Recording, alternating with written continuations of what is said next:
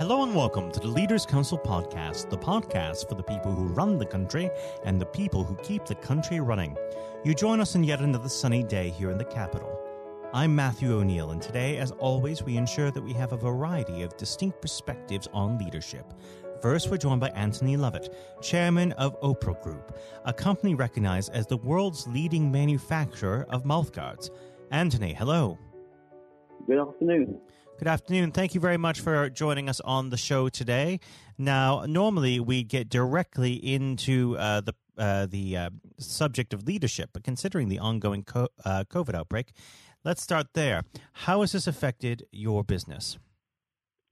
Well, we we live in the world of, of contact sport, and contact sport and, and, and, and no contact don't go very well together. So uh, the business has been very, very badly affected. The, the one area that we are experts in is, is, PPE. So one of the things that we have done is invested in and started producing uh, particularly face masks um, or surgical masks, as they're called, um, in, in, response to the COVID outbreak. So that's been a, an area of great growth. And how would you describe your response uh, to this pandemic? Was it a shock to the system, or was it quite easily uh, passed through? Uh, from a corporate point of view, a seismic shock. Uh, literally overnight, our entire sales disappeared to nothing. Uh, the use of mouth guards, which is primarily what we what we manufacture, uh, effectively stopped in March of this year and so everything went uh, went pretty much dead. Uh, as I said, we had to think of ways to keep the company going, and uh, face masks, as it happened, were probably diametrically opposite to mouth guards in the sense that people might wear mouth guards or might wear face masks, but very unlikely to wear both at the same time. yes, more than likely. And do you feel uh, that the challenges that you've been put to the test under have prepared you even more so for when COVID is over?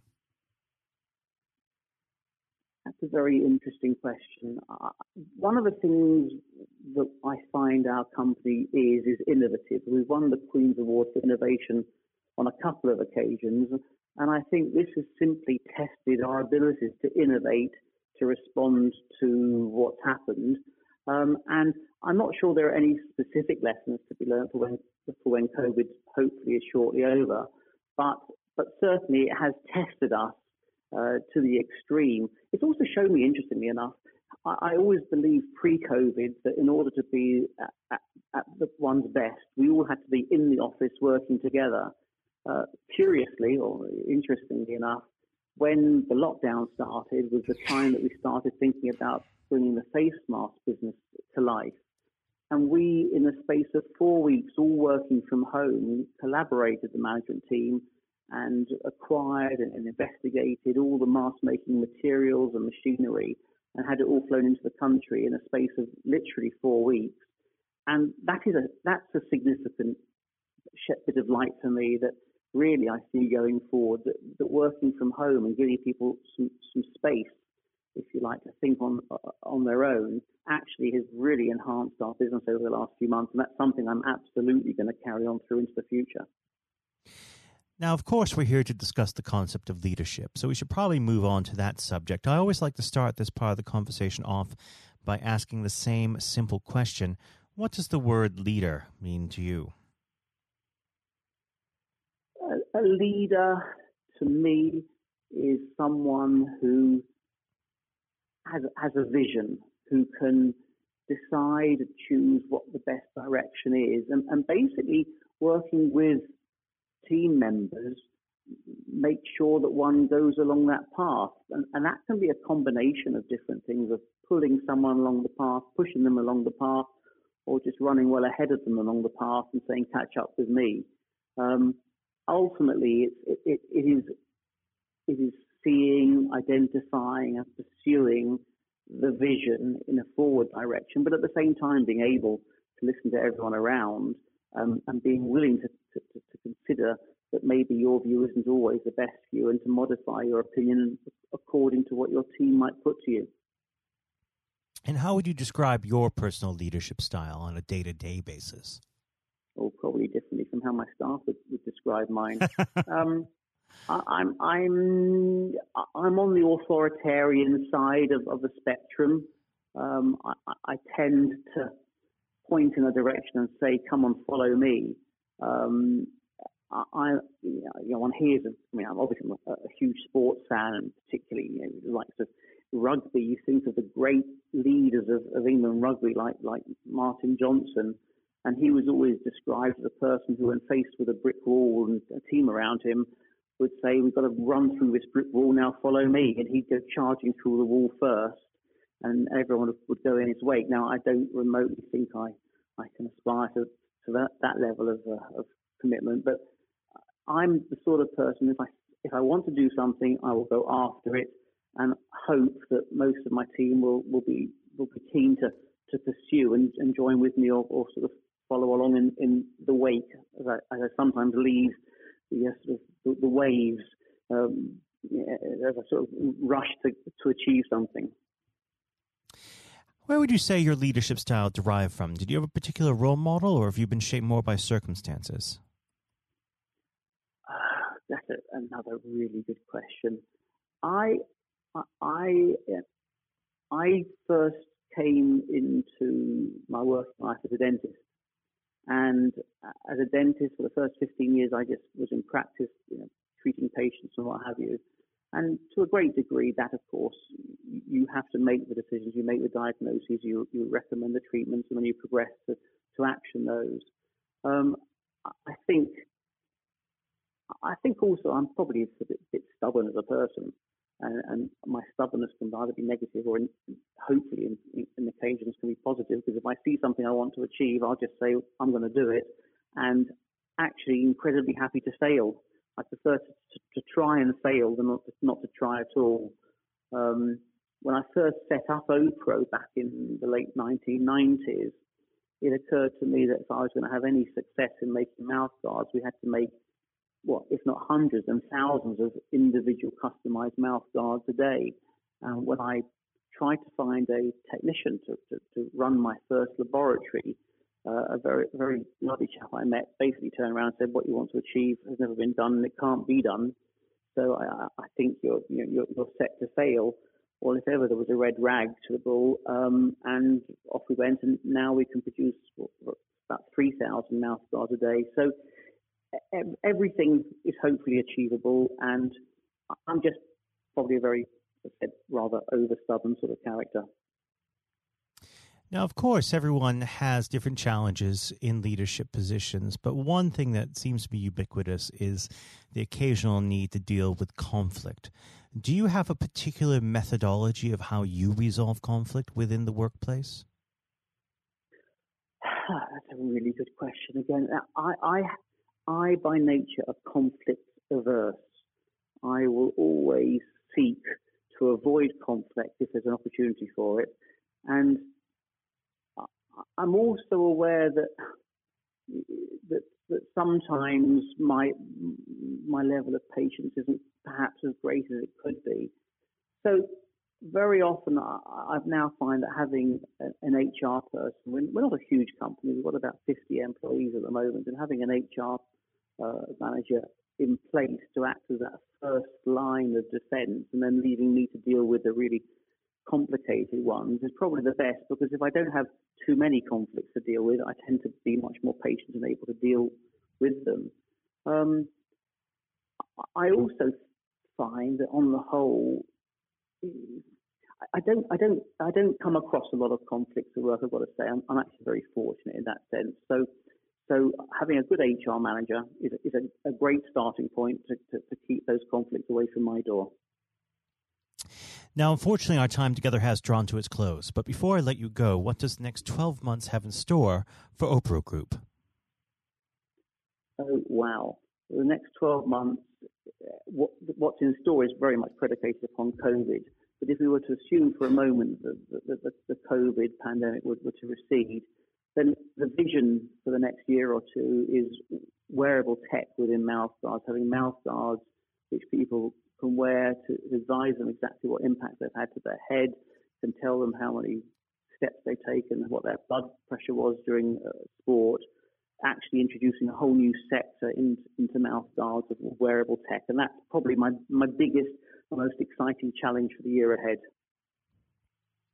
Well, I'd like to thank you, Anthony, very much for coming on the program. It's been a pleasure to have you here. And of course, we have to have you again at some point in the near future. But I think all that's left now to say is goodbye. Thank you. That was Anthony Lovat, chairman of Opro Group. And now, if you haven't heard it before, is my exclusive interview with our chairman, Lord Blunkett. Lord Blunkett, welcome. Thank you very much. It's very good to be with you.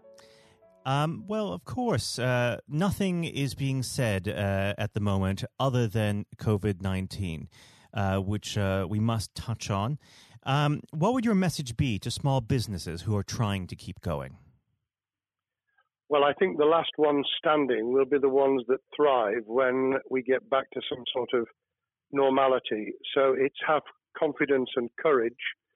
Obviously, take advantage as far as you can of the government help, I think that Rishi Sunak, the Chancellor, has gone about as far as you could have expected mm-hmm.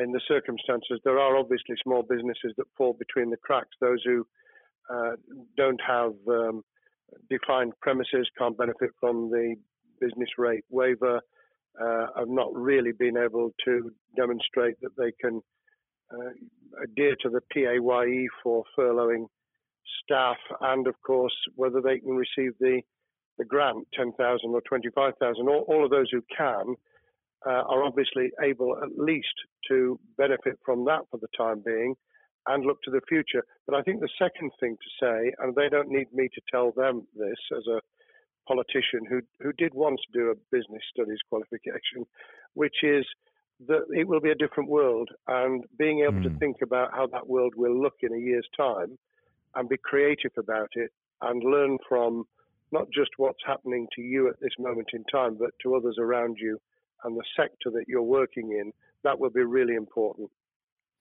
Do you feel that the long term uh, effects of uh, the COVID 19 outbreak uh, will, in some ways, be positive uh, for British industry? Well, only in the sense that people are having to be creative, they're having to adjust and innovate. Therefore, they're thinking about more productive, if you like, greater productivity ways of delivering the same service or delivering the same products.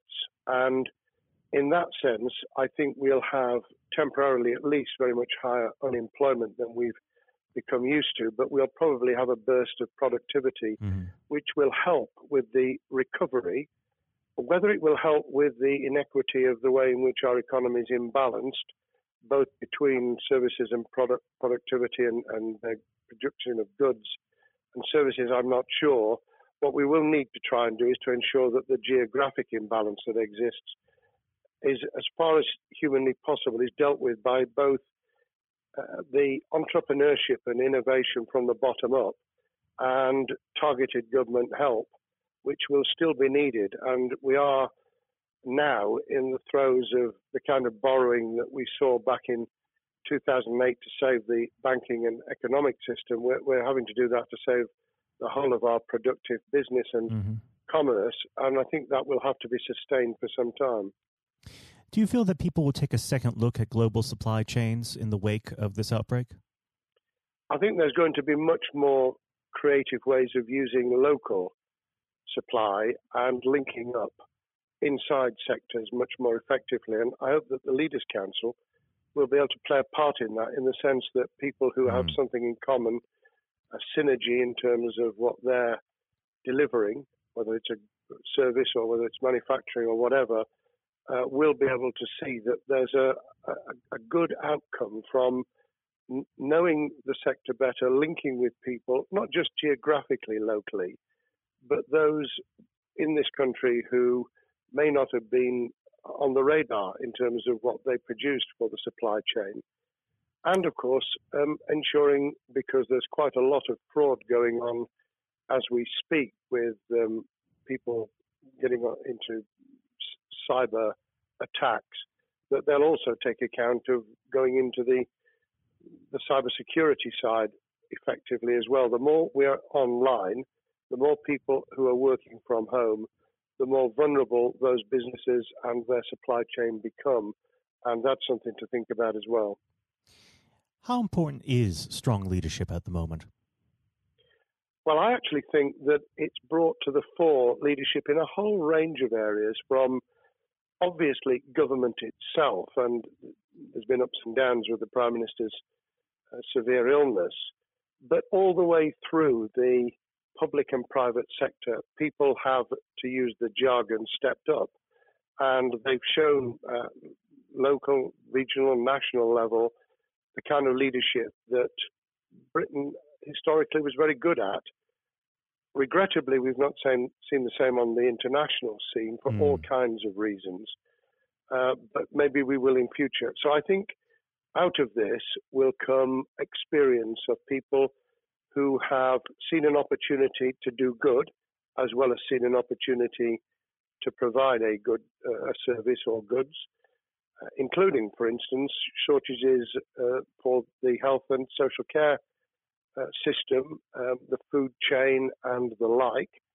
Uh, but also, I think, in terms of seeing the, the, synergy between the private and the voluntary sector and using people's commitment to each other in a very positive way. I, am not sentimental about this. Things will revert. Mm-hmm. But actually, I think there's a, a kind of moment of moral judgment of people feeling that they've got a role to play outside the immediate survival that they're engaged in. And if we can hang on to a little bit of that social responsibility, that will be a very positive outcome. Absolutely. Now, what's your broad view of how the government is responding to this? Are you broadly supportive of their measures?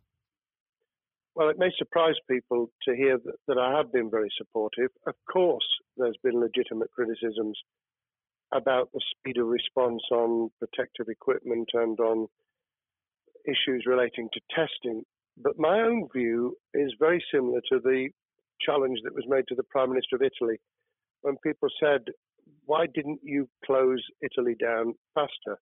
And he said, A fortnight before we did it, I would have been considered to be a madman and nobody would have agreed to do it mm. if I'd tried to move too quickly. And I, I, think that's something that we need to reflect on here in the UK. We, we may have seen the signals elsewhere uh, across the world and taken them more seriously at the time. Hindsight is a wonderful thing, but as someone who's uh, had his life in uh, the opposite uh, political party to the, the present government, I think that with some hiccups and mistakes, they've not done a bad job in what has been incredibly difficult circumstances. And you're absolutely right. In a in a liberal uh, democracy that we live in, it's it's very difficult for people to swallow orders given to them from government. Um, well, the the UK and um, and the US, and to some extent to the Scandinavian countries, have a very different interest, uh, history, and, and therefore interest in maintaining the freedom to decide and the persuasion and mm. consent that's required uh, those countries that have experienced one way or another totalitarianism over the last century have a slightly different way of coming at this. Mm-hmm. I don't want to exaggerate it, but I think that that's why getting the balance right of getting people to go along with what you want them to do in their interests as well as the nation as a whole is a sensible, proportional balance. And I think we now need to adjust to the coming out of the crisis gradually uh, readjusting to recovery uh, in the same way. Now, something you've mentioned recently on this balance is uh, the police overreach in the enforcement of the COVID 19 uh, structures that have been put in place. What have they done right, and where have they gone too far? Well, I think that they were interpreting what was not necessarily as clear advice as it might have been for all kinds of reasons, because people were feeling their way. I think what's come out of it has been uh, a demonstration by local police services in some parts of the country that they could get people to do what was needed without the heavy hand of drones overhead mm. or people being told that they you know shouldn't be walking in the street because this was all about self isolation not incarceration it was about getting people not to pass the infection on to each other and therefore to provide distance rather than to make our lives a misery. Those police services that adopted that policing by consent and chivying people along did really well. Those who went over the top, I think, soon got a very substantial pushback. And one of the strengths of our democracy is that you could have that debate. People could say, I'm terribly sorry, we, we think the police force in our area has gone over the top. And that in itself is a constraint and uh, a readjustment. That, that's another strength of um, living in a country where you can have opinions and express them without actually being thought to be a fool. Now, of course, uh, the government has faced criticism uh, that they were slow to react, uh, and Boris Johnson wasn't present at the early COVID 19 COBRA meetings. Now, uh, number 10 has claimed that this is normal practice. Uh, the health secretary often chairs COBRA meetings uh, related to health. does this tally with your experience as a Secretary of State, or would you have expected the PM to be more hands on during the initial stages? I think different prime ministers do have a very different style. And Boris's style, which I think will now be considerably adjusted, was very swashbuckling. In some senses, delegating is a good thing, uh, as every leader of every business or public service knows. Those who try to pull too much into themselves end up with a massive bottleneck, uh, great uh, failure of trust, and the inability of people to show what they're worth and to, to demonstrate their capability.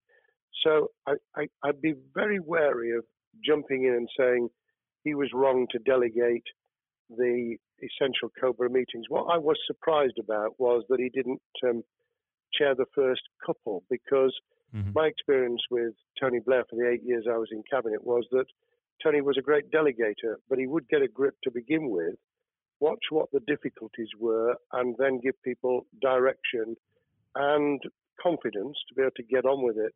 So looking back, I think Boris himself probably thinks, God, I wish I'd spotted the signals from elsewhere in the world more rapidly and I'd just been there. However, this also raises another issue. All of us in positions of leadership need good teams around us. Mm-hmm.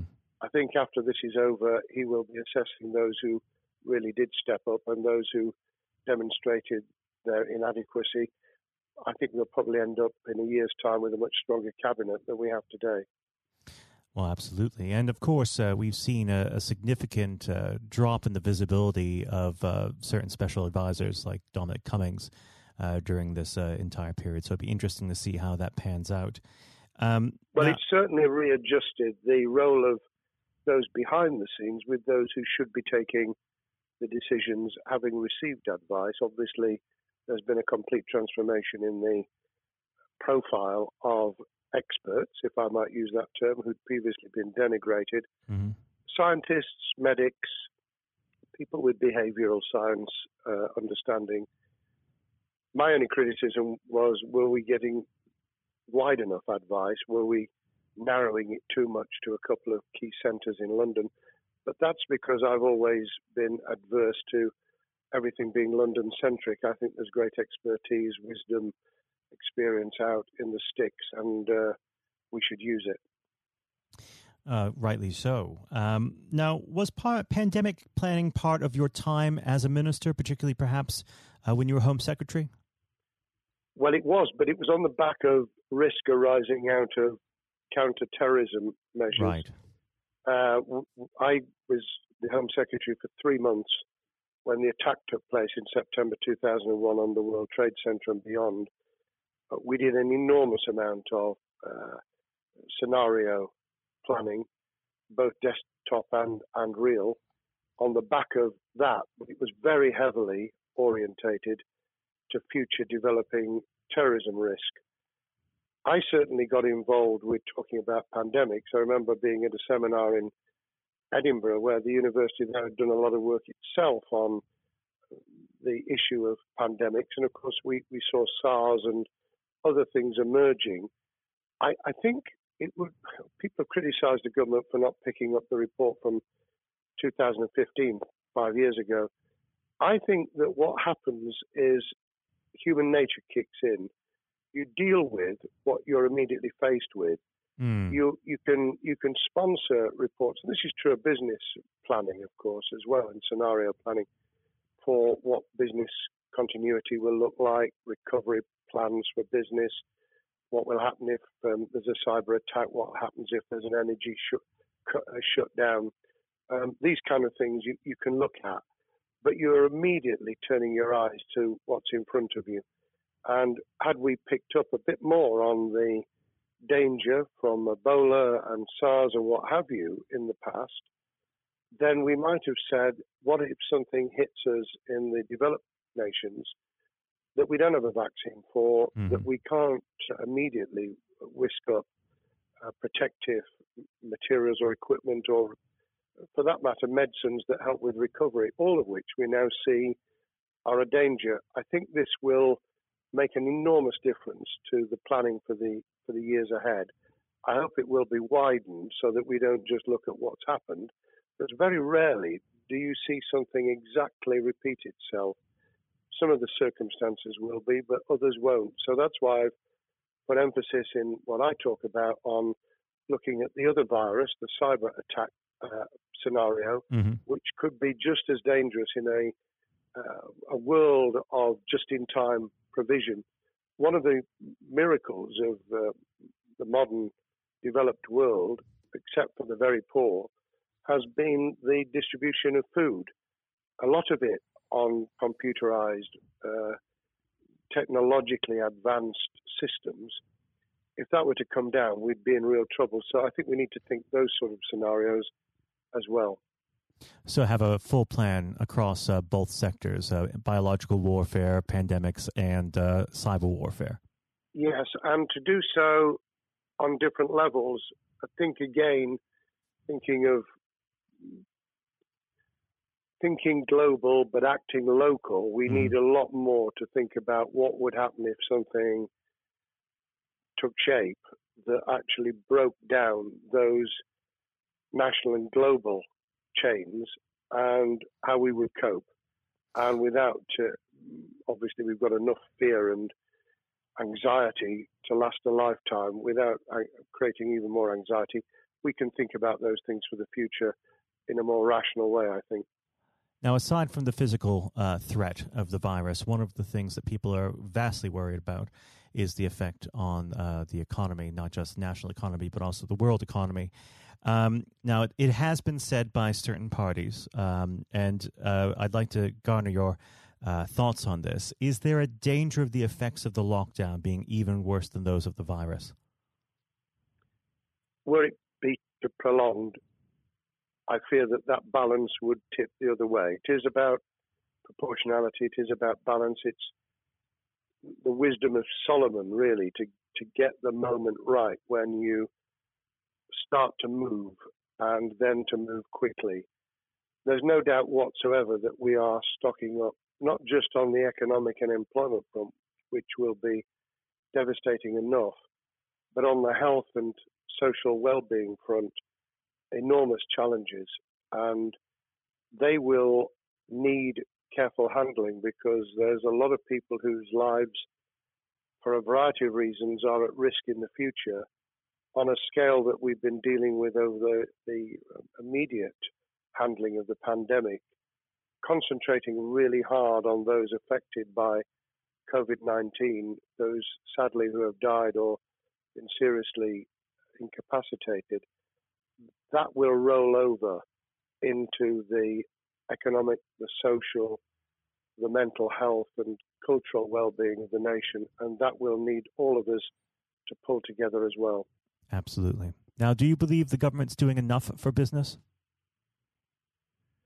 I think that the speed of reaction once the scale of the pandemic was clear was very good. I've praised Rishi Sunak for his action. Uh, remember, a chancellor who only just come into office was planning to deliver the budget in the middle of March and has had three, at least three equivalent budgets since.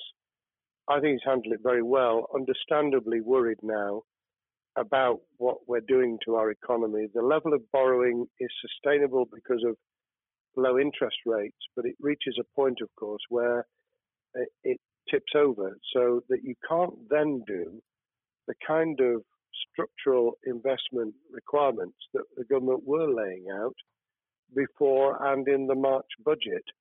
And mm-hmm. those will have their consequences as well as a planned payback over many years. I think we've learned something over the last few months. We, we needed to take immediate action. We don't want another round of austerity equivalent from 2010 through to 2019. I don't think the nation, on the back of what's happened and the challenges we have, could take that. And therefore, we need a different plan, economic plan, over a much longer period, just as we did from the Second World War all the way through to 2002, when the final American loans were paid off. Now, of course, uh, one thing that's on everyone's lips um, how much longer do you believe uh, that the lockdown can go on for? I believe that we need to be substantially back in action as an economy in June. This obviously is led in terms of places where people would meet in large numbers, having to uh, adjust to the fact that it will be longer for them. And sadly, that will involve business closures. It's why the Chancellor extended the furlough scheme to the end of June. Mm-hmm. But unless we, we get things moving in June, I think we'll run into the summer where all kinds of services and industries will have a chain reaction effect. And what happens with one will then have a major impact on another. And then you get the skittle effect where things get knocked down that you hadn't perceived were going to be affected. So I very much, if I were in government, and I always think of things in that context, what would I do if I were in government? I would be on the side from the second week in May on the side of the Hawks in terms of saying we've got to start moving and we've got to do so with the collaboration and cooperation of the public who have got the message, who did behave, who responded magnificently. Let's try and get back, perhaps, you know, doing things differently for a time, but substantially getting back to business as usual. unless we do that, then those areas that can't and wouldn't expect to be back in action immediately get pushed further into the middle of the year and the autumn, and then they become unsustainable. Now, of course, um, one of the other major developments we've had recently are the changes in the uh, the Labour Party. So, if we could just uh, speak on the Labour Party for uh, a while. Um, this might sound like uh, an obvious question, but uh, how does uh, Keir differ from Mr. Corbyn? Well, I'm biased because I believe the Labour Party um, has come out of four and a half years of a black hole of a nightmare, mm. uh, where it neither represented a, a, a uh, credible opposition nor uh, an electable government, and the combination was to let those who supported the Labour Party and needed some of its policies uh, let them down very badly.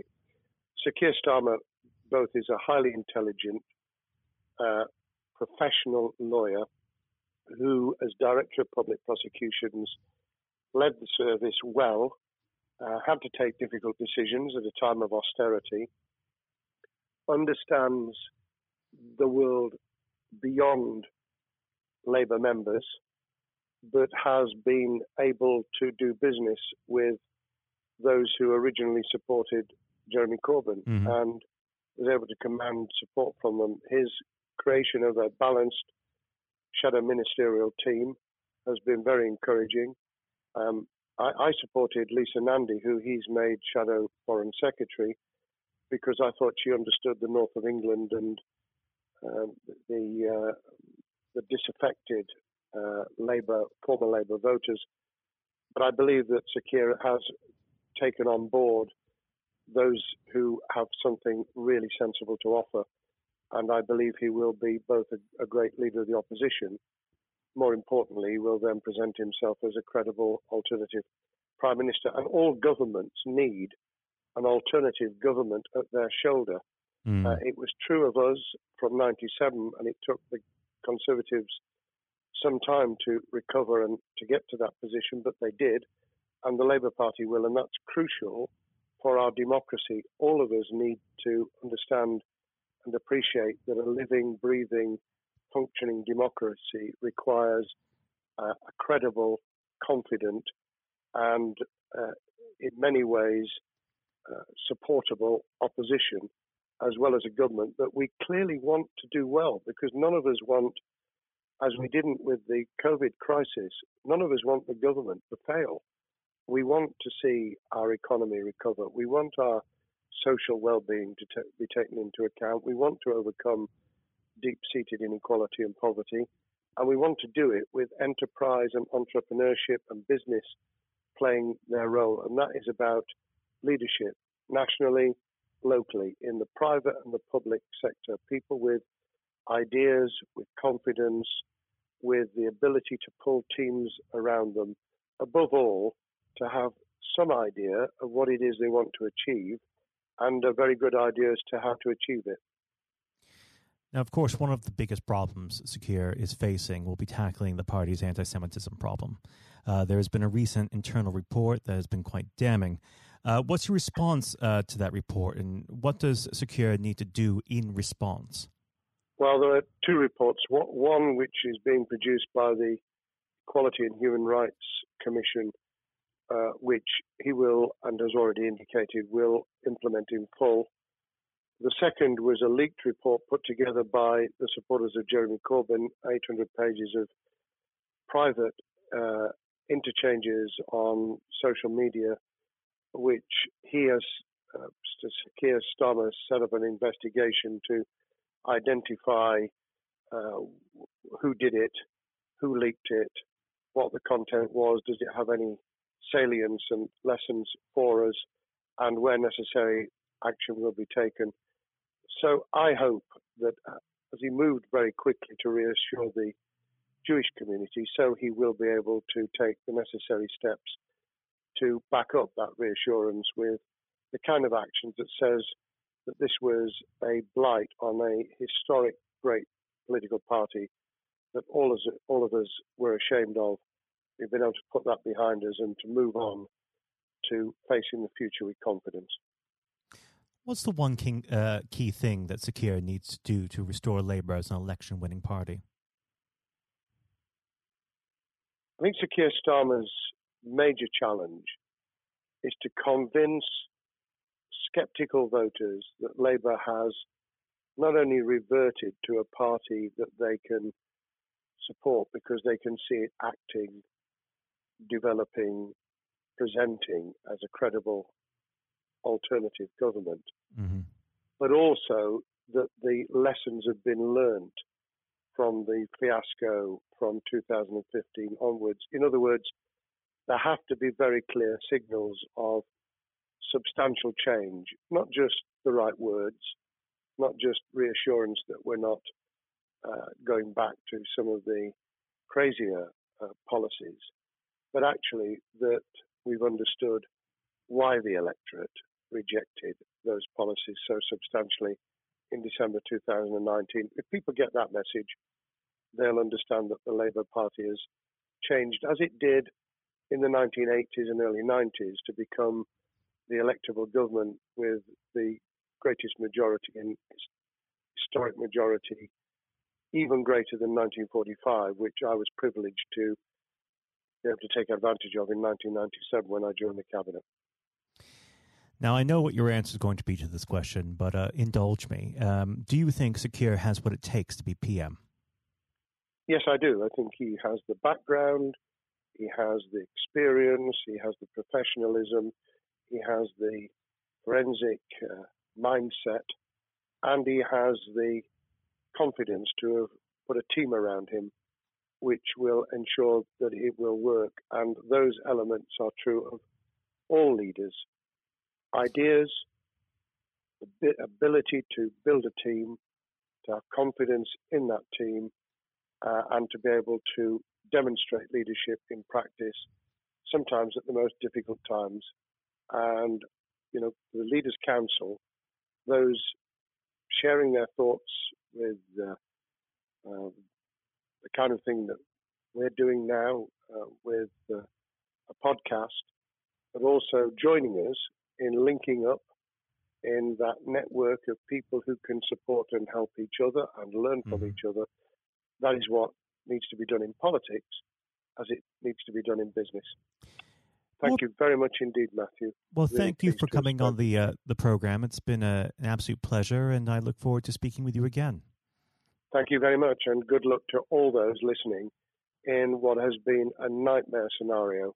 Good luck for the future. Have courage, have confidence, and yes, listen to those who know more about business than I ever will. Thank you, Lord Blunkett. Thank you. This has been the Leaders Council podcast. Thank you for celebrating excellence in leadership with us. I have been your host, Matthew O'Neill. Until next time, goodbye.